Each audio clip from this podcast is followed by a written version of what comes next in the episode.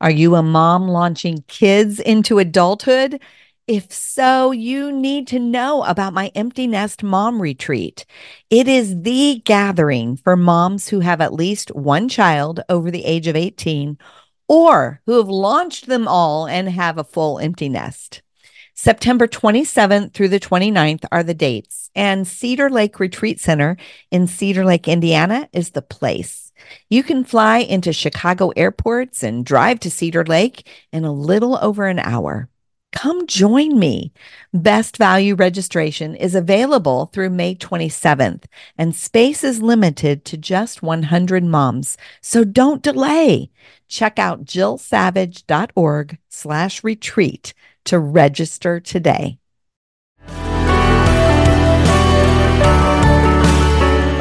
If we feel like we have to minimize the best of who we are to try to protect the worst of what someone else is doing, that's not just a red flag, that's a full on fire that needs to be tended to. You're listening to the No More Perfect podcast, where we talk about strengthening the relationships that mean the most to you. I'm Jill Savage, and I live in Normal, Illinois. I'm committed to talking honestly about the messy, less than perfect, but normal stuff of life. I'm so glad you've joined me. Well, hello, friends, and welcome back to the No More Perfect podcast. Today, we're talking about a subject that most of us struggle with in some way. We're talking about boundaries. You know, when we think about boundaries, we toss questions around in our mind like, is it unloving or selfish to set a boundary? Aren't we called to be long suffering and grace giving? So, how does a boundary fit into that? And is it ever okay to actually walk away from a relationship that's no longer safe or sustainable? These are questions that I have wrestled with in my hardest relationships. And they're questions that I wrestled with during the dark season of my marriage 11 years ago. They're also the questions my guest has wrestled with in the midst of her own relational struggles. But after thousands of life changing hours of counseling intensives and theological research that transformed the way she defined healthy relationships, she is now more committed than ever to loving people well without compromising her own well being. My guest is Lysa TerKeurst. Lysa is president of Proverbs 31 Ministries and the author of more than 25 books, including It's Not Supposed to Be This Way, Forgiving What You Can't Forget, and Uninvited. Her latest book is Good Boundaries and Goodbyes Loving Others Without Losing the Best of Who You Are. More importantly, Lysa is someone that I am glad to call my friend. I've benefited from her wisdom, and I believe you will too. Listen in. Welcome to the No More Perfect podcast, Lysa. It's so good to have you. Oh, it's so good to be here. We've been friends for a really long time. So, this is kind of like a friendship catch up plus podcast interview. I know. I was actually thinking about that as I was kind of getting ready for our, our conversation. I was like, I think, I, I think that we really first connected personally when we adopted around the same time, if I remember yes. right.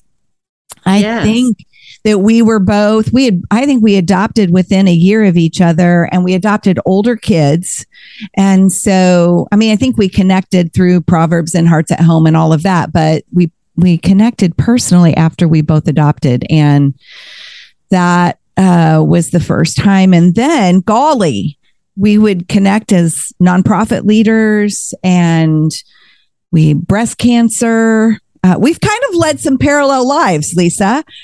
I agree. I agree. I'm still so grateful for the the stuff that you sent me when I had breast cancer because I didn't know what I was going to need, but you did. And you were so gracious and it helped so much. Yeah. And we, we got to take care of each other, you know, we really do.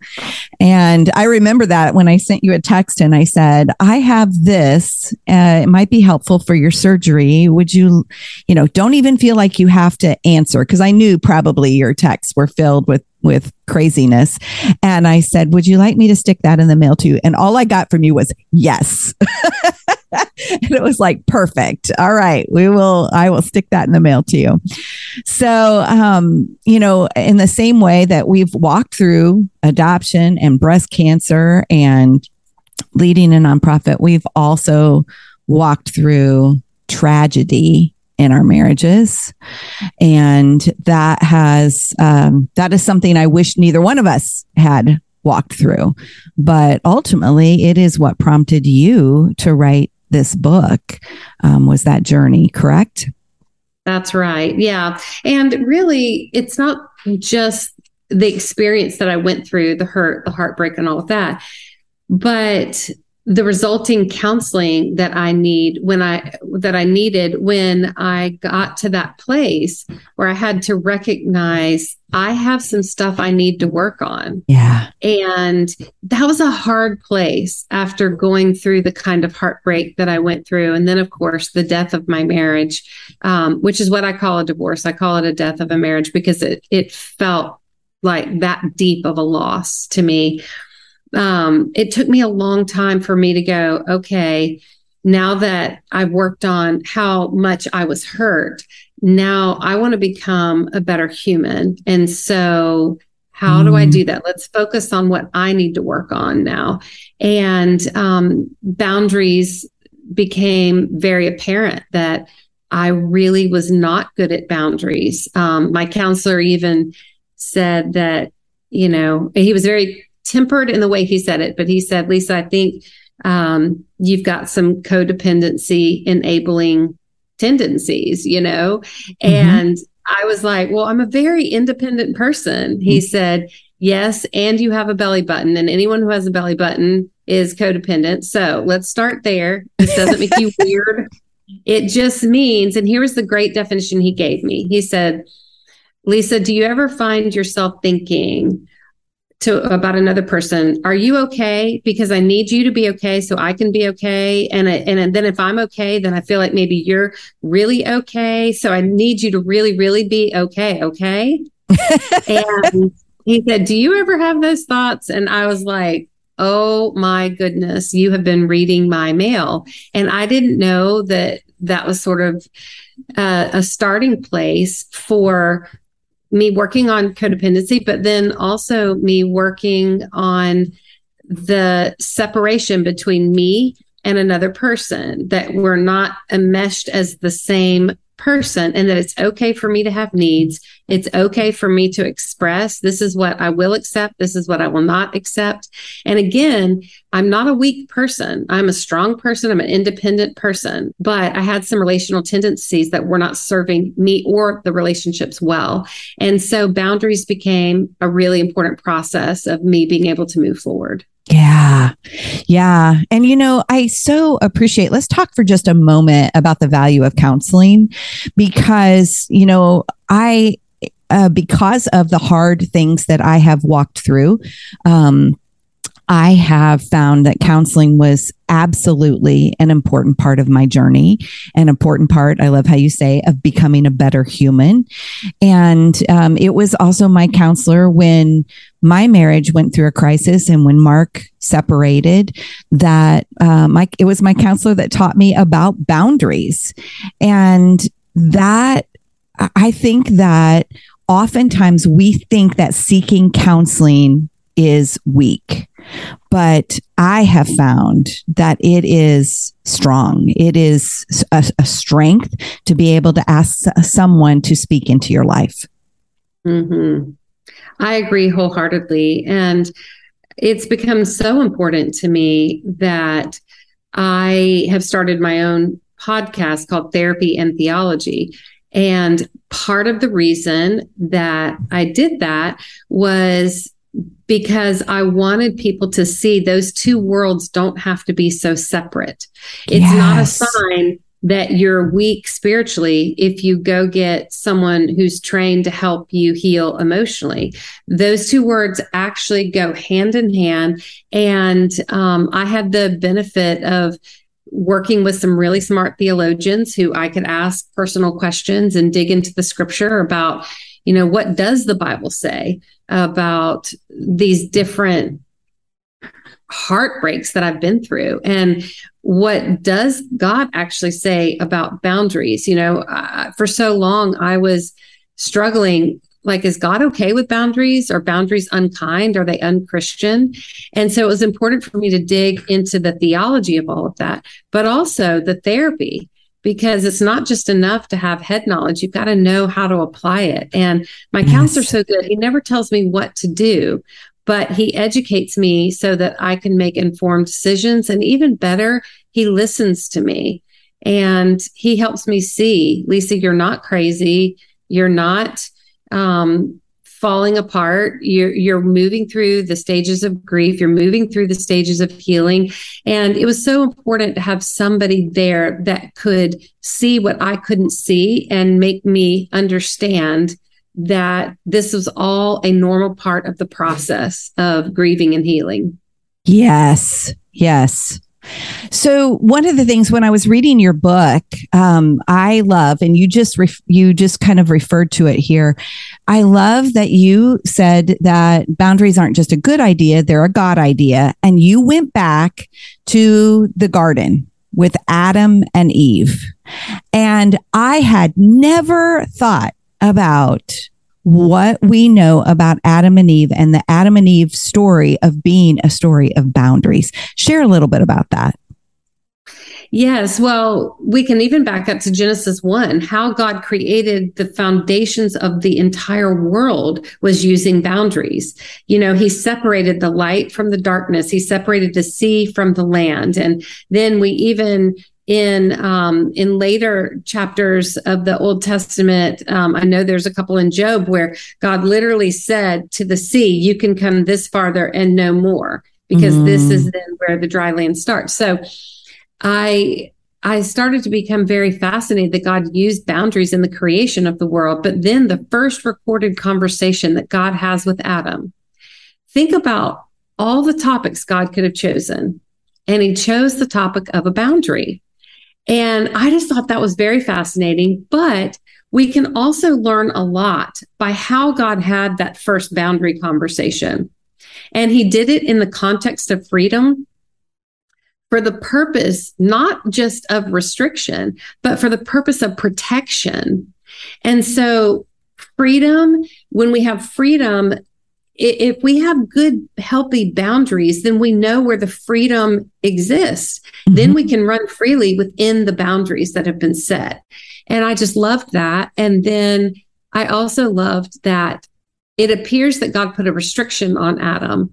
And then, of mm-hmm. course, it eventually applied to Eve as well. But it was for the sake of protection. He was, God was trying to protect Adam from carrying the weight, the heavy, heavy weight of the knowledge of evil.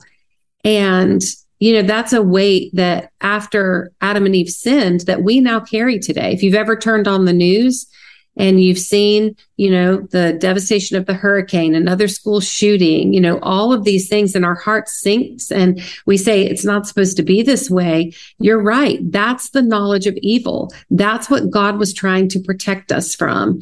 And so it wasn't just a restriction he put on Adam because he's a killjoy God. No, it was to protect Adam from what Adam couldn't possibly know. And mm. um, and and God never wanted the human heart to have to carry that weight of the knowledge of evil. Yeah. Yeah, such an important perspective for us to understand. So, one of the things you talk about is uh, you compare healthy relationships to bank accounts. So, yes. I love that. I could see it. It was really an analogy that I understood. So, how does that um, how does that comparison help us understand the value of emotional well-being? Talk about that. Well, here's what I like to say you know, when people say to me that they struggle with boundaries or I'm just not that great at boundaries, then I like to bring in this example of you're actually already doing this really, really well. Mm-hmm. Because sometimes people label themselves, I'm not good at boundaries, and then they kind of negate trying any other healthy perspective of boundaries. So I like to say, you're already doing this really well. So I'm going to do this with you, Jill. Jill, you are already doing boundaries really well. And here's how I know. Do you have a bank account? Yes. Okay. Do you have unlimited funds in your bank account? No. And is that because you're a bad human that you are unlimited? No. No. It's because you're human, right? Mm-hmm. Only God has a limitless supply. So, Mhm. of course, you have a limited supply. Correct. So, knowing that that you have a limited supply of funds in your bank account, um, is that why you have a passcode set up on your bank account? That would be correct. Okay, so you have a security passcode. Um, is that a sign that you're unkind and not very generous and not a good Christian?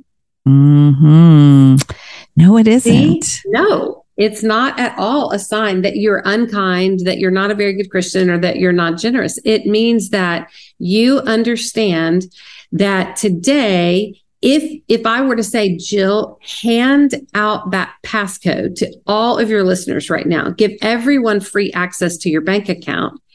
You would tell me no, that you would not do that, not because you're selfish, but because you recognize that you are responsible for certain bills to take care of your family. And it would be irresponsible to allow anybody and everybody access to your bank account without knowing that they would be responsible and respect the limitations that you have with your bank account, right? Right. That is correct. And so we we know this with our bank accounts. We we know this with our finances. We forget it when it comes to our relational capacity, our emotional capacity, our um, even our spiritual capacity, our intellectual capacity, you know, our physical capacity. We forget that we are not unlimited. We Yeah. have limited capacities, and it's not because we're selfish, it's because we're human. Only God has a limitless supply. Yeah. So, you know, Lysa, it's so funny because um, probably 10 years ago, you and I had a phone conversation. Uh, we were talking leader to leader, and you were actually teaching me about um, capacity as a leader and boundaries and speaking engagements. We were talking about that. And so you were learning this from a business perspective back then and then you were passing that along to me as a fellow leader what what was the difference between the business environment where you were starting to value boundaries and rock boundaries but that personal environment that that feels different? You know, I think it's because in a business sense, I could more easily have the conversations because I had less emotion involved.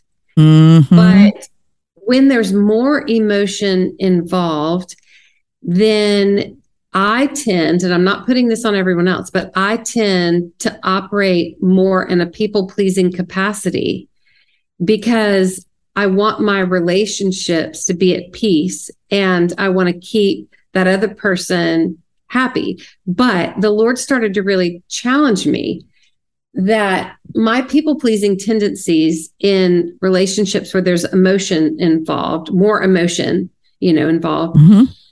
that I wasn't people pleasing just to keep the other person happy. I was people pleasing to keep the other person happy so that they wouldn't take from me whatever it is that I thought I was getting from them that I had to have in order to be okay in this world. Mm. And so I was resistant to healthy boundaries because I was afraid that if I drew a healthy boundary that that other person might reject me or walk away or take from me whatever it was that I was getting from them that I felt like I must have. Mhm. And the reality is, over time, I discovered if you're afraid that by drawing a healthy boundary, that another person might reject you or walk away from you, they're probably eventually going to reject you or walk away from you, whether or not you have that boundary conversation. Mhm. And so, boundaries aren't a way to shut down a relationship. Boundaries are actually the only fighting chance that a relationship like that has to go the distance. Yeah. And the deepest challenge that I feel like the Lord gave me is Lysa, you know, you will always desperately want from another person what you fear you will never get from God. Mm-hmm. And so, if I was so afraid that that other person gave me a feeling of acceptance, maybe, and it's not bad to want acceptance from another people. It's not bad mm-hmm. to crave that sense of belonging. But if I if I place that desire on another person so much so that if that person went away that I would feel like I can't be okay in the world without their acceptance or their approval or their you know them giving me a sense of belonging then I have in essence made them an idol. I was getting yes. an ultimate source from them when they can never be an ultimate resource for me. Yes. Yes. You know, I remember when my marriage went through its dark season, a dear friend of mine um, said to me in wisdom one day, Jill, do not make saving your marriage an idol. Mm. And man, I needed those words because I was. And I needed to get the priorities straight. And um, you're right. We can we can make other people idols. And it doesn't always fall into the marriage category. It can be parenting. We can you know trying to feel good about ourselves based upon what our kids do. Um, that can fall into the the same category. Absolutely. And we can do it in a job scenario you know like i see a lot of people pleasing happening because we know that this other person has the ability to give us a promotion. Therefore we sometimes excuse bad behavior or unhealthy patterns even in that business relationship because we fear if we actually state what we need in in order to continue to feel safe or if we state what is and is not acceptable in that relationship that we that that other person could take from us the ability to give us a promotion or give us a raise or or get some accolade within the organization yeah. but that's such a sign of you know of of a, like a big red flag if we mm-hmm. feel like we have to minimize the best of who we are to try to protect the worst of what someone else is doing, that's not just a red flag. That's a full on fire that needs to be tended to. Yeah. Yeah.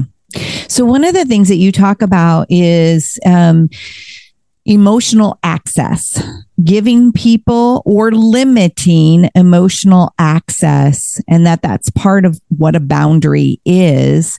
Talk about emotional access and why responsibility is so important um, with that. So, yeah, a lot of times when I say the word boundaries, people bring all kinds of of meanings to that word mm-hmm. and all kinds of emotion to that word because maybe they've tried boundaries before by putting a boundary on another person and they've discovered that it didn't work because the other person didn't change. You know, the mm-hmm. other person didn't do what you were hoping that they would do by putting this boundary on them. Yes. Um, and we'll talk about that in just a minute because that's the wrong approach to a boundary is to put a boundary on another person. So hold that thought. Okay. But um, the other side of the pendulum, why people have a weird feeling about boundaries is because maybe people have weaponized boundaries against them. Mm. Like maybe somebody else has put a boundary on me and they did it to control me, manipulate me, or punish me. And we cannot have the motivation of a boundary be control, manipulation, and punishment. The motivation of a boundary has to actually be love and seeking the highest good for each person in the relationship and choosing to fight for the relationship to mm-hmm. to move in a healthier direction. So i always encourage people take the word boundary and set it aside. Let's just look at these three words access responsibility and consequence. So to the level that we give someone access to us let's say we're giving them level 10 access to us they should be bringing level 10 responsibility to match the level of access that we're giving them. Mm-hmm. Where chaos and turmoil and dysfunction and the need for a boundary comes in when we continue to give someone level 10 access, but they are only willing or capable of level three responsibility. Mm. And the distance between those two is the tug, push, and pull and the need for a boundary because where there's chaos, there's the need for a boundary. So we can have a conversation with that other person and we can ask them or inform them this is the level of responsibility that you need to demonstrate in order to continue to have this kind of access. But if that conversation doesn't go well and that other person isn't internally motivated to bring the level of responsibility they need to bring, where most of us make a mistake is then we put a boundary on this other person to try to force them to lift up their their level of responsibility. And it just doesn't work if they don't have the internal motivation themselves. So the only choice we have at that point is to put a boundary on ourselves in that dynamic and reduce the level of access that we grant them based on the level of responsibility that they're willing or capable of so that there becomes relational equilibrium again. You know when when you in your marriage you know you give great physical access to your husband, but it's because he's demonstrated the highest level of responsibility now for that access. Mm-hmm. But if he started being absolutely irresponsible with that kind of access and doing things that emotionally or physically or sexually hurt you, then you would need to reduce the level of physical access, not because you're a bad wife and not because you're a bad person, not because you're unkind and unchristian, but because you're wise and mm. you recognize that you are limited, not because you're selfish, but because you're human. And so only God has a limitless supply. When you think of it, even in terms of a capacity issue, you know, I wish I could say yes to every person. But if I attempt to say yes to every person, I'm attempting to be a savior, not a human. And I'm not the savior. I'm a mm-hmm. And there is a savior, but his name is Jesus, not Lysa. Hmm. Yeah. Yeah. So, where do most of us go wrong when we try to set boundaries in relationships in the past? Well, we put a boundary on another person, hoping that it'll create sustainable change, um, is one area. So, let me give you this picture. If today you had a cardiac event and I was with you, I could sustain your life by doing CPR for a short period of time. Yeah. But at some point, if your heart does not quicken and decide to beat it beat on its own, I can't do chest compressions forever. Using external mm. force will not sustain your life forever, right? Mm-hmm. Never have you seen two friends walking around the mall, one doing chest compressions on the other person, and thought there's a sustainable relationship, right? Mm-hmm. Because you cannot sustain a relationship with one person putting external force on the other person to try to create the changes that are necessary to make that relationship healthy. And so we have to recognize that if we try to put a boundary on the other person and they're not willing internally to make that change, then the change is not going to be sustainable. They could potentially have better behavior for a short period of time, but there's a big difference between temporary behavior modification and lasting change. Yeah. So we can't put the boundary on the other person using external force to try to make them change. They have to want to change on their own. And we have to pay attention to that.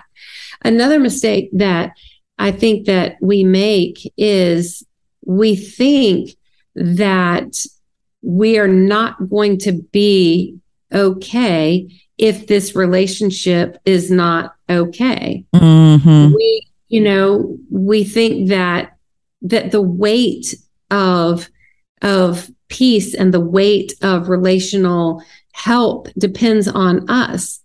But we do have to at some point acknowledge that help bonds with help. Help attracts help. Yes. And unhealthy bonds with unhealthy. So if you are choosing to get healthier and the other person is staying in unhealthy patterns, at some point there's going to be a fallout in that relationship because help cannot bond with unhelp. And either that other person needs to get healthy or you are going to have to get unhealthy, as unhealthy as them in order to create that relational equilibrium. And, and for me, Jill, understanding those two things that you know it's my responsibility to stay healthy and it's my responsibility to demonstrate self-control so that the worst version of myself doesn't suddenly start marching front and center. You know, God called me through the power of the Holy Spirit to demonstrate self control. So I cannot control another person, but I am responsible to control myself. And I want the best of who I am to stay front and center. And if that relationship and the unequal help and unhelp is is tearing me apart, then I have to pay attention to that. Mm-hmm. You know, love should be what draws us together, not what tears us apart. So I cannot put a boundary on another person trying to make them change. And at some point, I have to recognize that it's absolutely crucial for me to be responsible with who I am and make sure that the best of who I am stays front and center, not just for the sake of this relationship, but for the sake of me being obedient to God and every other person that interacts with me. I want them to interact with the best version of myself. That's why the subtitle of the book is, you know, it's good boundaries and goodbyes, but then the subtitle is loving others without losing the best of who you are. Mhm. Yeah. Yeah. And one of the things that you say in the book, I underlined this the tension exists when you are doing the difficult work of no longer cooperating with dysfunction. Mm. So, so I loved that because it's like, that's where you were talking about the level 10 to level you know 3 so the level 10 access but level 3 responsibility and there's the tension between but you're getting to a place of going I can't cooperate with the dysfunction because that doesn't allow you to be the best of who you are. Right. And it also starts to make you feel like you're a victim of other people's bad behavior and there's nothing you can do about it. Mm-hmm. And that is such a powerless feeling. Mm-hmm. And so I always tell people if you have a relationship in your life where you start to say things like, I just can't take it anymore. Um, this just isn't working for me anymore.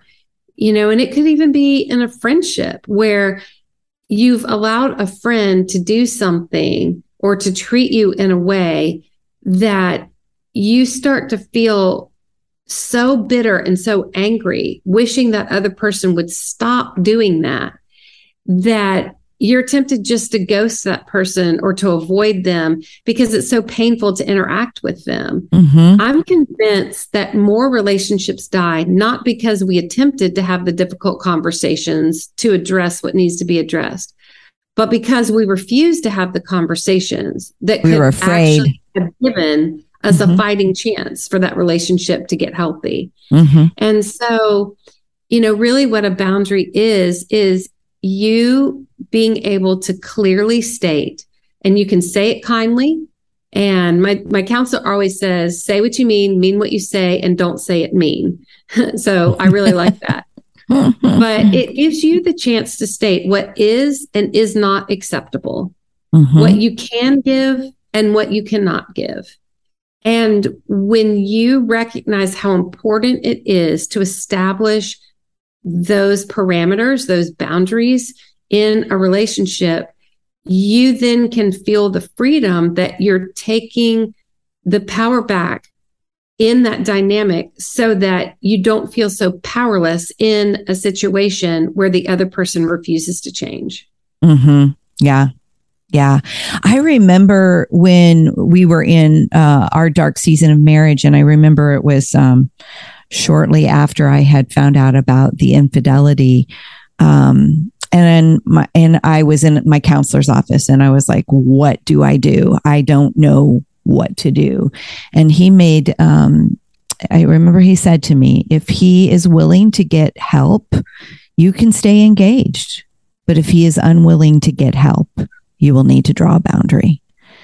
Mm-hmm. And that, um, that was very clear and it helped me to understand kind of what my next steps uh, needed to be. Um, Lysa, let's talk for a moment about the the messy in between when there is some long suffering, when there is some recognizing that the other person has some things that they need to work out, right? They have pain in their life.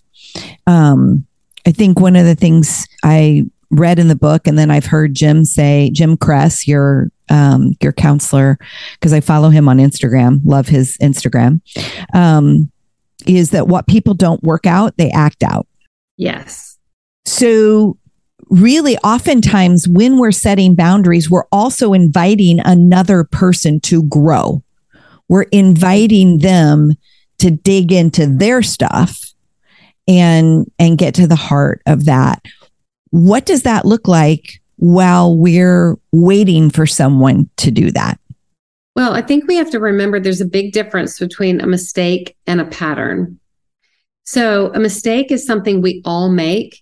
And if someone makes a mistake and they are willing to do the work to seek forgiveness and to seek healthy restoration and to work on whatever drove them to that behavior in the first place, mm-hmm. then that is understandable. We want to give grace and allow God's space to move in that relationship. Mm-hmm. And you know that that is a beautiful possibility for redemption mm-hmm. but if this is not a mistake if this becomes a pattern of ongoing behavior where the person is living in denial that they don't have a problem the only person they're hurting is themselves you know you need to be more understanding you're overreacting and you know those kinds of non-repentant attitudes. They're yes. they're not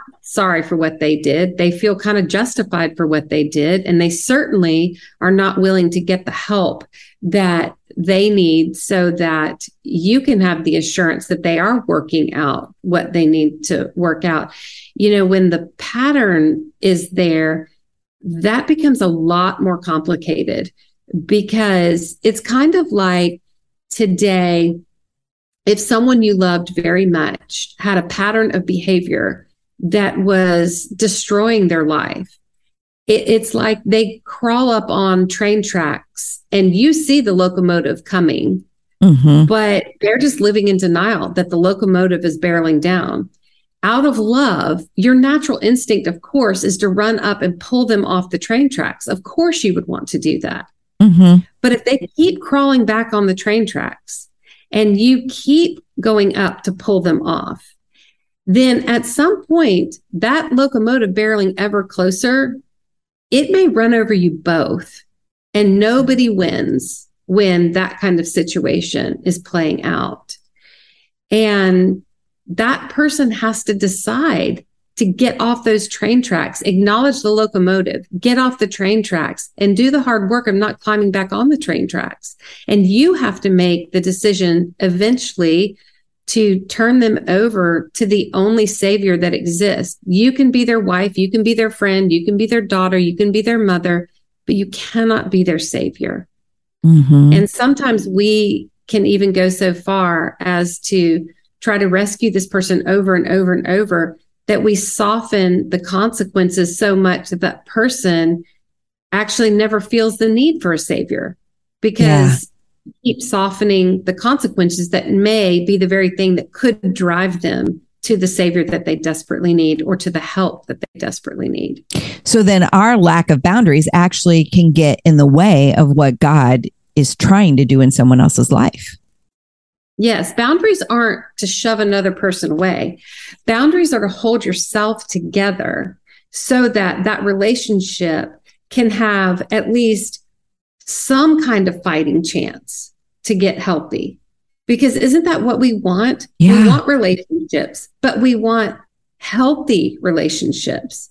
And a mm-hmm. healthy relationship is one where we feel safe, where we feel like we're each seeking each other's highest good, where there's trust. I'm convinced trust is the oxygen of all relationships. You deplete a relationship of trust and you deplete it of its life source. Mm-hmm. And out of that trust and security and knowing that each of you are seeking each other's highest good, that's where love can flourish. And that's what God called us to do. Yeah. God didn't call us to a cheap version of enabling. Like we cannot we cannot try to fulfill the command to love with the unhealthy patterns of enabling. They're not the same. So God says love is is this beautiful connection, the most the most beautiful connection between two humans. Um, but we've got to be careful to look at God's definition of love and seek that. Seek that. Yeah. Yes, absolutely. Such wisdom. Okay, I want to talk for a moment. Let's say we have a friendship that's going to end, but it's been a long friendship or a marriage that is um, ending. You talk in your book about the need to have a million little funerals. And that was so powerful um, that anytime we deal with grief, I think we think of grief as one big thing. But when we need to let go of something, when we need to uh, experience some closure, what do you mean by a million little funerals? Well, you know, when you're talking about something as significant as a goodbye, um, I always encourage people take steps, not leaps. Mm. And so, one of the steps you can take is asking yourself the question have i have i liked this person or been in love this person for the potential of who i always wanted them to be or have i acknowledged who they really are like do i like mm. who they mm. really are do i am i in love with not their potential but but who they actually are and one of those small steps is to acknowledge i need to have a funeral for who this person, who I want this person to be, so that I'm freed up to see who they actually are. And in some of my relationships, Joe, when I did this, when I let go of those unrealistic expectations, which were really simmering resentments in disguise. Yes. I freed myself up to finally acknowledge what was and to bring that awareness into the relationship so I could get to know that person for who they actually are. And I would have missed out yes. on that if I would have taken the leap just to say goodbye because I had a vision for who I wanted them to be, but it gave me a blindness to who they actually were. And in some situations, when I had that funeral of my version of what they should be, it freed me up to actually learn to like the person for who they were. And a goodbye yes. was not necessary. Yes. And so, you know, good boundaries and goodbyes, it's it's not about leaving people. It's about loving others well without losing yourself in the process, losing the best of who you are in the process. Mm-hmm. So, of course, then other times a 1000000 mm-hmm. little funerals would be if that relationship becomes unsafe or unsustainable, then you will have to grieve the dreams that you had for that relationship. Mm-hmm. Sure. You know, like in a friendship, you probably dreamed of raising your kids together and attending their kids' wedding and you attending, you know, and them attending your kids' wedding and, you know, the vacations you were going to take and the the holidays you were going to celebrate together and all the fun things that you dreamed of doing with yeah. that special friendship. And so there's a lot of grief. And sometimes we have to break grief down into bite-sized pieces so that we we have a little funeral for the fact that this friendship is ending and chances are we will not take that vacation together mm-hmm. this friendship is ending and we you know you'll grieve that you know you're not going to go on a double date with them next friday night you know because yeah. the reason the friendship was there is because there was parts of the friendship you really liked mm-hmm. and those parts that you really really liked are going to create a loss. And inside that loss, grief is going to move in. And the tough things, the tough thing about this kind of grief is that there's not a, a marked public funeral and nobody's bringing you a casserole. Yep. So I've just discovered I need to have many funerals so that the sadness doesn't overtake me. And I walk people through in that portion of the book my thought process. I mean, I can have a mini funeral in my car, you know, mm-hmm. driving to my next appointment. Yes. I can have a mini funeral when I take a walk in the afternoon. It's not this big, complicated thing. It's acknowledging what was and what will no longer be. Yeah. And walking myself through the process, acknowledging the grief, accepting it, and determining to heal from it. And also still being able to treasure what was. Mm-hmm. You know, we don't have to erase all the beautiful memories that we did have. We can acknowledge what was, acknowledge what is, and walk in a future that um, may not involve that person. Mm-hmm. Sure. Oh, Lysa, this has been rich. Thank you. Thank you so much. Um, the name of Lysa's book is Good Boundaries and Goodbyes. We'll make sure that we put a link to that in the show notes, uh, as well as a link to Lysa's podcast, Therapy and Theology. And um, Lysa, where do people find you online other than that? Well, you can go to lysaterkeurst.com or proverbs31.org. And certainly you can always find me on Instagram at Lysa TerKeurst. So, and my name is spelled kind of weird. So if you just type in at L Y S A T, hopefully I'll pop up and I'd love to see you there. yep. Lysa, would you be willing to pray for our listeners as we bring this to a close? Absolutely. God, thank you for these few minutes together that we've been able to focus on the very best that you have for us in our relationships. And mm-hmm. God, we just acknowledge that God, you are good. You are good to us and you are good at being God. Help us to recognize that we can fulfill important ro- roles in people's life. We can be a mom, we can be a wife, we can be a friend, we can be a sister, we can be a daughter, but we cannot be a savior. Lord, help us to recognize that today, that we have a savior and that so much of this we need to bring to you and turn over to Jesus. In your holy name we pray. Amen. Amen. Thanks for joining me today on the No More Perfect podcast. If you haven't already, make sure you subscribe and follow so you don't miss any future conversations. You can find the show notes and links to anything we talked about over on jillsavage.org slash podcast. I hang out on Facebook and Instagram and would love to connect with you there. You can find me under the name jillsavage.author. One more thing. We have three free ebooks that we'd love to give you. You can find them at jillsavage.org slash free. See you next week where we'll have another conversation about the real stuff of life and relationships.